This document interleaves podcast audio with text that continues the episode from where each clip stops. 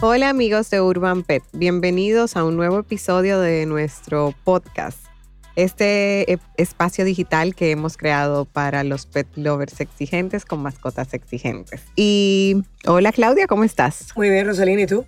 Muy bien, gracias. ¿Qué nos espera el día de hoy?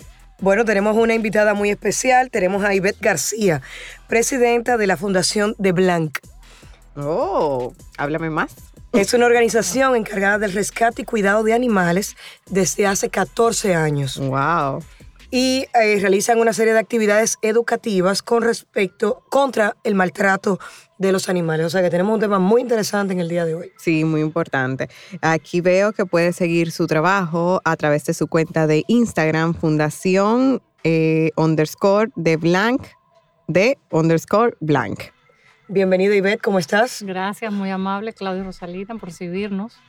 Eh, de verdad, hay mucho tema para hablar. Sí, en realidad sí. Bueno, y vamos a empezar de una vez. Cuéntanos, Ivette, ¿cómo empezó tu interés en la atención de los perritos que estaban en abandono? ¿Cubren solamente perros, también gatos? ¿Cómo empezó todo Desde pequeña mis padres influyeron en, en no tenerle miedo a los animales. De hecho, mi papá se ponía las lagartijas en las orejas Ah. jugando y después las volvíamos a soltar.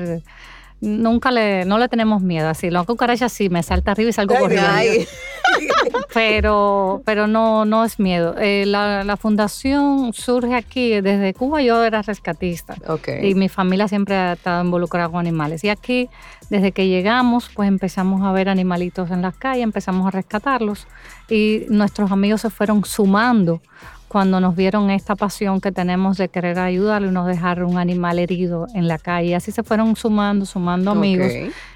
Primero estábamos como Somos Grupo Rescate, era un, simplemente una organización, y después lo creé como fundación, eh, pero principalmente somos un grupo de amigos con un mismo interés de no dejar ver un animal sufriendo en la calle.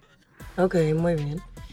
¿Y cómo llegan al refugio? ¿Ustedes van, rescatan o la gente que ya conoce de su labor va hacia ustedes? ¿Cómo funciona? Principalmente trabajamos eh, en dar charlas educativas para evitar los animales abandonados, porque la mayor parte del problema está en que la falta de conocimientos de cómo tener un animal, una mascota de compañía, cómo entrenarla y muchos tienden a abandonarlas porque se aburren, porque no le dedican su tiempo, como uno mismo aprende matemática, español, no buscan un entrenador de un perro o buscan tutoriales por internet para poder educar al perro y poderlo convivir todos juntos. O sea, pero tienen un refugio físico entonces o no? Tenemos un espacio, en- tenemos varias casas de acogidas, tenemos un espacio, una finca que es prestada, pero yo trato de no hablar mucho de los refugios eh, como tal, porque realmente la intención no es tener encerrado un perro en No, un lugar a otro, sino educar, educar sobre la tenencia responsable. Perfecto. ¿Y cuál es, o sea, en qué condiciones cuando, por ejemplo, le, cómo te llaman? O sea, te llaman y dicen, miren, tenemos un perrito. ¿En qué condiciones suelen llegar eh, los perritos? Las condiciones en que siempre suelen un perro se deja agarrar ya es que está muy deteriorado físicamente de salud. Las mayores enfermedades a que nos hemos visto ex- expuestas los animales es la erliquia, que es Mm, producida por la garrapata, el distemper, que es una tos muy fuerte, eh, que de hecho muchos hay que ponerlos a dormir, ay, eh, y la, mm, el parvovirus. Muy raro que una de esas tres no tenga, no eh, o a veces hasta la, tienen las tres. Por eso le trato a las personas cuando eh, se enfrentan a un perro, deben estudiar un poco, ver un poquito de enfermedades, que aunque dicen, no, yo lo llevo al veterinario, no, el objetivo no es solo llevarlo al veterinario, si estás de visita en un lugar y ves estos síntomas, en tus propios zapatos los puedes traer a tu casa y tus perros se enferman. Por eso es importante conocer las enfermedades, lo mínimo de cómo se manifiestan para tú Ujú. saber y poder tomar medidas. Ok. Y por ejemplo, eh, cuando los perritos, por ejemplo, las personas, yo por ejemplo, si veo un perrito en la calle, ¿qué yo debería de hacer para llevarlo, eh, contactarme con ustedes al refugio? Bueno, la verdad es que no podemos hacernos eh, acaparar los 3 millones de perros que se calculan que están en las calles. Claro. Lo que intentamos es enseñarle a las personas cómo rescatar.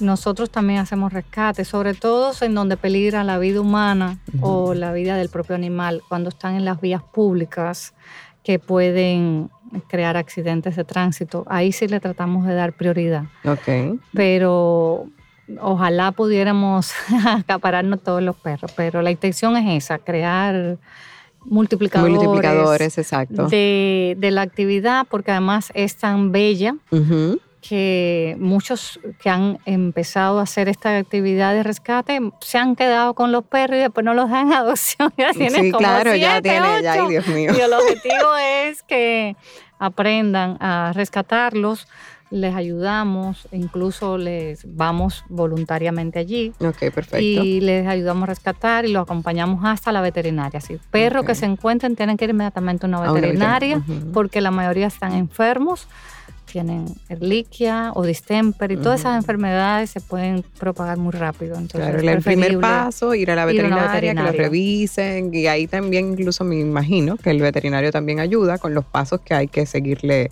eh, proporcionando.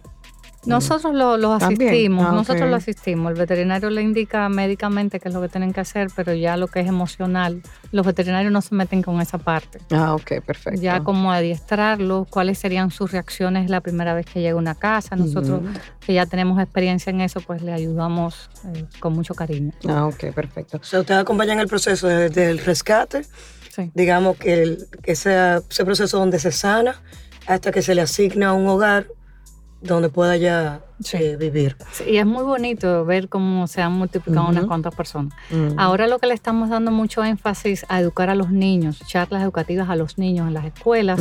Han ido al refugio, les hemos enseñado a caminar. Hay muchos niños que se nos han acercado ahí en Galería 360 que le tienen miedo a los perros Ah, sí, y le hemos ven. empezado a, a que empiecen a tocarlos despacito y ya hoy por hoy ya se meten dentro de la jaula con nosotros y Wow. de verdad que Qué es muy bonito ver el Y avance. ve, y Beth, una pregunta, o sea, tú que has visto esto desde el inicio, por así decirlo, porque son muchos años de experiencia en, en- en lo de refugio y estos temas, eh, ¿consideras eh, que la- el, el dominicano o la, el- la persona en general ha aprendido, está haciendo más conciencia ahora entre lo que es el maltrato eh, y la adopción? Llevo 14 años en este país Ujú. y realmente hace más de seis años es un cambio muy considerable donde se nota cómo han crecido las pet shops. Se han abierto muchas, Sí, sí, sí. donde la gente ha adoptado más y donde las personas han aprendido a involucrarse un poquito más en el adiestramiento de sus perros y conocer, han- han- por lo menos eh, nos han escuchado y se han acercado a nosotros. Que otras veces lo que hacían era le abrían la puerta al perro y búscate la vida tú. y- Exacto, Ujú. y resuelve. y resuelve. Entonces, de verdad que estamos muy contentos. Mucha gente hemos- que se han no solo para adoptar, sino para recibir ayuda. Ayuda, ok. Y entonces nosotros le ayudamos, le decimos, yo no soy entrenadora especialista en perros, pero le voy a dar las primeras pautas. Si ya usted quiere una mejor atención, pues le damos algunos teléfonos de contactos para que puedan eh, eh, buscar un entrenamiento más. ¿sabes? Pero todo es cuestión de aprender la técnica y, y lo demás sale muy fácil. Desde el primer día que llega el perro a la casa, tiene que aprender a obedecer. Mm, Sí, Claro. Y tienes que enseñarle, ellos no vienen con un chip, ellos no, No, saben lo que tú quieres. sí, aprenden, tienen que aprender. Claro, y más que han estado de manera libre durante no se sabe qué tiempo, ¿no? También. O, eh, O los cachorros no saben también. tampoco, uno Claro. tiene que, que decirle, porque hay veces que a mí me gusta que se me suban al mueble y a otros no. Entonces, es cada uno tiene que enseñarle lo que quiere con el perrito. Claro. Sí. Y por ejemplo, de los maltratos, porque sabemos que uno los recibe mucho y recibe muchos perritos maltratados. ¿Cuáles son los maltratos que usualmente se ven más también? Eh, hay muchas formas de maltrato que la gente tampoco cree que es una forma de maltrato. Por ejemplo, de tenerlos en las azoteas, Sí. solos, bajo el sol, lluvia y sereno, es una forma de maltrato. Un Claro. perro vive en manada. Los perros no son para estar solos. Igual que los humanos, los humanos no nos gusta estar No, solos. y menos en esas condiciones tampoco. Y entonces ellos nos ven como parte de su familia, como parte de su manada y quieren estar siempre a- al lado de uno. Sí. A, perro lo- a uno lo acompañan hasta el baño, a todas Sí. partes, te vigilan por todas partes porque ellos tienen la necesidad de estar en grupo Sí. y a veces por error los dejan abandonados o en la O azotea solos. o en el cuarto de la yo he visto escalera eh, de emergencia ahí con el perro amarrado, eh, expuesto al sol, sereno, todo, ¿no? Todo eso le hace daño. Los perros se, se esconden, se refugian, buscan una cama cálida, suave, caliente, Claro. al lado siempre de uno. Muchas veces es peligroso, ¿no? Los, los animales son peligrosos porque te roban la almohada, la cama, la sábana, se meten por debajo de la almohada, sacan, sí. sí. Son muy peligrosos por ese lado, pero, pero son maravillosos, la verdad. Claro. Y, y hay que tener en cuenta que las personas que adoptan tienen que saber que hay muchas formas de maltrato que ellos no se dan cuenta. No son objetos. Sí. Sienten, sufren, padecen, tienen emociones.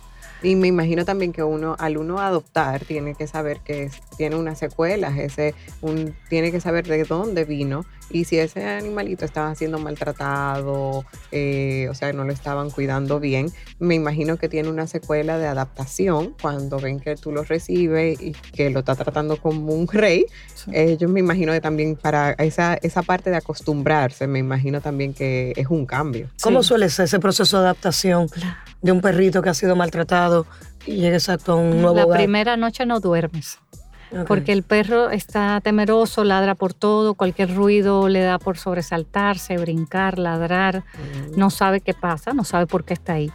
Pero ya la segunda noche ya empieza a ser más suave y la tercera. ya- Han sido, he tenido pocos casos, yo los llevo a la casa, los casos más complicados, y los suelto en la casa. Digo, Sí. cuando tú quieras, tú vienes a comer, vienes a comer a mi mano, porque yo soy la que mando, tú vienes a comer a mi mano y después él se esconde. Hasta que él no se deje tocar, yo no lo fuerzo, no, no trato de forzar. Claro, Hay la historia del principito, para los que se la hayan leído, en donde él domestica a la zorra. Sí. Es un proceso, es igualito, es sentarse y esperar que él venga. Uno no puede ir hacia el perro, Sí. Porque el perro se, se asusta, se esconde y te puede morder si tú vas encima.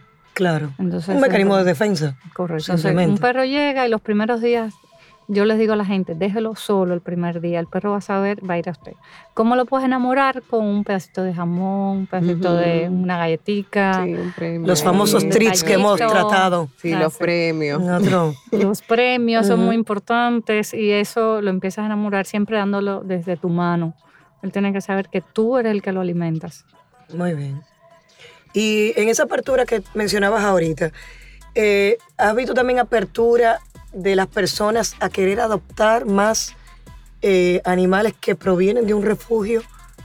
Sí. Sí. Han- las personas se han acercado, sobre todo porque les damos a entender las diferencias entre comprar y, y comprar, entre comprar y adoptar. Ujú. Es un tema interesantísimo Sí, sí. para sí, otro sí. podcast. Claro. Tú sabes que cuando vienen aquí siempre tienen que hacer varios programas. Esto no es Sí. así de que uno y ya. Los, las personas se acercan y yo les digo, la diferencia entre adoptar un cachorro y un adulto. Es importante que la gente sepa, reconozca que un cachorro es, es 24 horas una pura energía impresionante. Y, un- y hay que saber qué tiempo uno le va a dedicar a ese perro. Y las personas han preferido adoptar perros ya adultos porque ya han pasado la etapa del cachorro, donde rompen todo, tienen que... Sí, exacto. Ya el adulto sabe dónde va a hacer sus necesidades, eh, no se pone a romper nada. Y la gente de lo Más más, chula le compra sus correitas, sus corre- se le dice, usted antes de tener un perro debe tener esto, su plato, su cama. Claro. Aunque después le robe su cama, no importa. Él tiene que tener la suya. Esa es su cama, su plato, su comida. Claro. Y la gente de verdad, no balde han abierto muchas mm, empresas estas que venden artículos para, para perros. Sí, claro. Bellos, así como la de ustedes. Sí, sí, sí. Que son bien, artículos de primera. Sí, Gracias, gracias. Me encantaron. Gracias. Muy bien, muy bien. Uno. Bueno, Ivette, muchísimas gracias por acompañarnos en esta edición. Me gustó mucho el tema que tocaste, o sea que te vamos a invitar para tocar el tema de eh, compra versus adopción. Claro. Creo que hay muchos temas, mucha tela, ¿no? Sí, sí, sí, mucha. Pues muchas gracias, Ivette, por estar con nosotros. Yo te dije ya que siempre tienen que repetir varias visitas. así Gracias, que de verdad, Esperamos volverte a tener por aquí. Y si quieres eh, di las redes sociales para que lo sigan, sigan a la fundación. Nosotros nos escriben mucho de dónde puedo ir, dirigirme a adoptar y con preguntándonos eh, cuál es, o sea, qué el paso sería para adoptar, entonces para saber dónde se pueden contactar con la fundación. Estamos en las redes sociales, en, en Facebook como Grupo Rescate RD y en Instagram como Fundación de Blanc. Eh, ahí puede encontrar en casi todos los posts todos nuestros teléfonos. Con gusto le ayudamos en una adopción responsable. Incluso si no adopta con nosotros, nosotros los entrenamos y los preparamos para que usted se enfrente a un, Ese nuevo reto. a un nuevo reto. Gracias. Eh, a ese nuevo reto, de verdad. Pero es bello. es Ay, bello. Yo no me hallo sin mis animales. Ay. Muy bien. Bueno, gracias a ustedes por escucharnos. Recordarles que pueden seguirnos en nuestras redes sociales, en Instagram y en Facebook, arroba UrbanPetDO. Al igual que escuchar nuestro podcast en su plataforma favorita, Spotify, YouTube o iTunes. Muchas gracias. Eso Y es hasta todo luego. por hoy. Chao, chao. Gracias, Ivette. Gracias.